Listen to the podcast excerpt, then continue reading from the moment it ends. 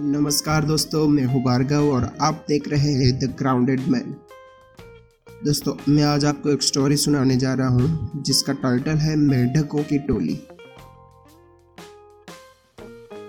एक मेंढकों की टोली जंगल के रास्ते से जा रही थी। अचानक दो मेंढक एक गहरे गड्ढे में गिर गए। जब दूसरे मेंढकों ने देखा कि गड्ढा बहुत गहरा है तो ऊपर खड़े सभी मेंढक चिल्लाने लगे।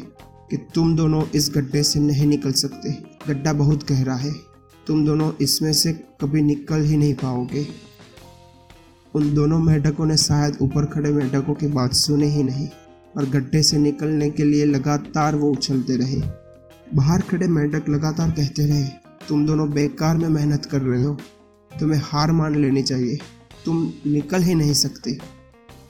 गड्ढे में गिरे दोनों मेढकों में से एक मेढक ने ऊपर खड़े मेढकों की बात सुन ली और उछलना छोड़कर वो निराश होकर एक कोने में बैठ गया। दूसरे मेढक ने प्रयास जारी रखा। वो उछलता रहा, जितना वो उछल सकता था। बाहर खड़े सभी मेंढक लगातार कह रहे थे कि तुम्हें हार मान लेनी चाहिए, पर वो मेंढक शायद उनकी बात नहीं सुन पा रहा था और उछलता रहा और काफ़ी कोशिशों के बाद वो बाहर आ गया। दूसरे मेंढकों ने कहा, क्या तुमने हमारी बात सुनी नहीं थी? उस मेढक ने इशारा करके बताया कि वो उनकी बात नहीं सुन सकता, क्योंकि वो बहरा है। वो तो सोच रहा था कि सब मिलकर उसका उत्साह बढ़ा रहे हैं। दोस्तों, इस कहानी से हमें तीन सीख मिलती है। जब भी हम बोलते हैं, उनका प्रभाव लोगों पर पड़ता है। इसीलिए हमेशा सकारात्मक बोले। दूसरा, लोग चाहे कुछ भी कहे, आप अपने मन पर पूरा विश्वास रखें। और सकारात्मक भावना से अपने कर्म किए जाए।